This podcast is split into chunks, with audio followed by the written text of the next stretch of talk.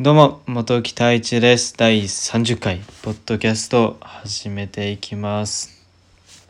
ってことで、あっという間に第30回、約1ヶ月ですね。自分がポッドキャストを始めて毎日配信して、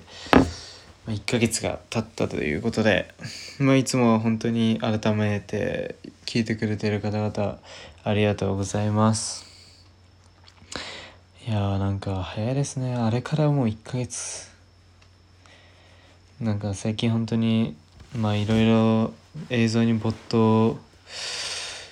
してまあいろいろ編集だったり撮影だったり毎日のように動いてて、まあ、もう本当に時間があっという間に過ぎていきますね、まあ、それが逆に怖いんですけどね。時間がそれどんどんどんどん過ぎていくことが、まあ、本当にその時間とともに自分も成長していかないといけないと思っているので。まあ時間が本当に足りない足りないって感じで今。だけどまあもちろん睡眠もまあ多少はしなくてはいけないじゃないですか。なのでやっぱり本当に欲を言えば寝寝たくないんですよね。もしあの寝なくてもいいのであれば体が全然健康に持つのであれば寝たくないんですけど。まあ人はやっぱり睡眠しなきゃ死ぬ死んでしまうっていう研究結果も出てるらしくてなんか昔どっかの国でそういう人体実験があったらしくてまあ人その人をまあ寝かせないわざと寝かせないようにしていたら人は亡くなってしまったっていうものがそういう実験があってまあ残酷ですよね、まあ、残酷なんですけどもそういう研究結果があってやっぱり人は睡眠をしないと死んでしまうっていうことがあるのでやっぱり睡眠はすごい大事だなっていうことは分かっているのでまあ寝るんですけどまあなんかもう少し時間があればなとは思うんですけどね。まあ本当に効率よく効率よくそうやって時間を使っていくことにまあ効率よく時間を使っていくことを考えてるんですけど、まあ、まだ時間が全然欲しいという感じですね。まあてな感じで第30回記念すべき第30回ポッドキャスト始めていくんですが本日9月11日まああれですねあのアメリカであった同時同時多発テロのまあちょうどこの9月11日にまあ同時多発多発テロが起きてその時自分がまだ馬なんか自分の母親曰く自分を寝かしつけている時にちょうどテレビでそれが放送されたと言っていましてなんで自分はもうその時多分まだ1歳にはなってなかったとは言ってたんですけどまあでもあれもなかなか、まあ、復讐らし確かアフガニスタンでしたっけな。アフガニスタンのまあそういったあの復讐アメリカへの復讐でまあそうやってビルにもともとビルに突っ込む予定ではなかったっていうのを聞いたことがあるんですけどまあ確かか分かんないんですけど。なんですけどまああの結局、まあ、特攻隊のようにビルに突っ込んで、まあ、日本人が約27名亡くなっ犠牲になってまあアメリカ人っていうかその全体の犠牲者が何人かをあまり覚えていないんですが日本人が24人っていうことは覚えていてまあ本当に、まあ、悲しい事件ですよね悲しいというか悲惨ですよね。なんですけどまあそれ今回はその、まあ、9月11日ということで少しアメリカについて、まあ、少しアメリカと自分のまあ関係性って言ったら変ですけど。まあそうこについて少しお話ししていきたいなと思っていて。まあ別にこれが自慢でも何でもないんですけど自分はあのアメリカに 約13回ですね。13回ほど行ったことがありまして。それはまあハワイもあるんですけどハワイだったりロサンゼルスまあワシントン DC マシトですね。にまあ計で13回まあ幼い頃からまあ連れてってもらったり自分でロサンゼルスに行ったり留学でまあ、ワシントンに行ったり、まあ、そういった経験があるんですがあとあの自分アメリカ人のおじさんがいるんですよ。これどこかで多分ポッドキャストでも言ったことあるのかな、まあ、アメリカ人のおじがいるので自分の留学中はそのおじと、まあ、2人で暮らしていたんですけど、まあ、なんかすごくなんかアメリカっ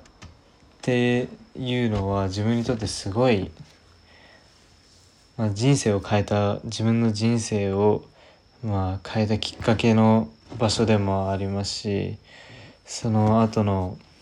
まあロサンゼルスねそれロサンゼルスなんですけどそれがその後のまあ留学に行ったことこれも自分の人生をなかなか左右してるんですね。それもアメリカで、まあ、幼い頃からハワイにまあ、連れてってもらっていてその影響もあってやっぱりアメリカっていうものにすごく意識があったりすごく興味があったんですね。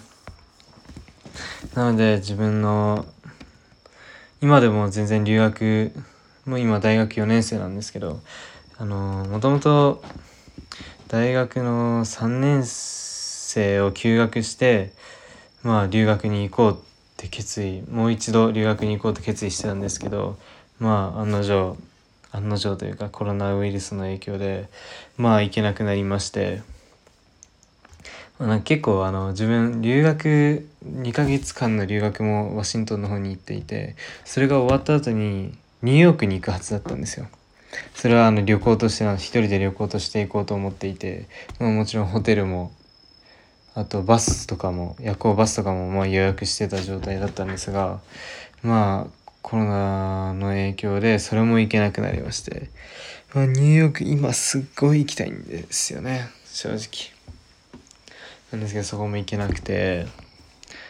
まああの大学3年生休学して留学しようと思っていたんですがそこも行けなくて。すごくなんかやっぱりコロナっていう存在にまあ苦しめられてる部分はあるんですが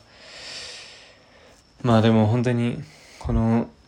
留学っていうものはまだ自分は留学っていうものはまだ自分は諦めてなくて、まあ、全然行く気満々で今もこうやって生活してるんですけど、もちろんそれはあの語学留学ではないんですよねもうあっちあっちで仕事をしたいと思ってて。それも映像関係の仕事をしたいと思ってて今いろいろと動いてるんですけど少しずつ動いてるんですけどまあ最終的な目標としても最終的では目標としてはやっぱり自分アメリカにまあ住みながら映像の仕事をしたいなと思っていて。まあ、もちろんそれ永遠にアメリカにすごいわがままなんですが永遠にアメリカにいたいとは思ってはいないんですがやっぱり日本最終的には日本に帰ってきてそこでまあうん何歳ですかね30歳とかまあまだ本当にその今結構アバウトで言ったんですけどまあでもあっちのあっちで働いて映像の経験を積みたいっていう気持ちがすごく強いのであと英語っていうものをもう完璧にしたいんですよね。やっぱり完璧にするのは難しい本当にネイティブのようになるのは難しいと分かってるんですけどやっぱりなりたいんですよね。やっぱりあの日本では英語がすごいねって言われてもやっぱりネイプのネイティブの方が聞いたらそれはやっぱり外国人が英語を喋っているように聞こえたりだとか。やっぱりそれはそうですよね。日本人私たちが外国人が英語日本語を喋ってるのを聞くとやっぱり外国人のアクセントじゃないですか。それと一緒でやっぱり日本人が英語を喋るとそのように聞こえるんですよねきっと。なんですがそれをやっぱり極めてそれをなくしたいなっていうものもありますし英語っていうものを極めていろんな国の人とやっぱりコミュニケーションをまあもう自由にとっていきたいなっていうのもあってや。っぱり留学っていうものは自分に欠かせないなと思っているので留学というかアメリカで働くことなのでやっぱりそれに向けて今頑張ってるんですけどまあそうですねやっぱりすいませんあと10秒なんで少しあの締めるんですけども、まあ、いつも聞いてくれている方々本当にありがとうございます。それではまた。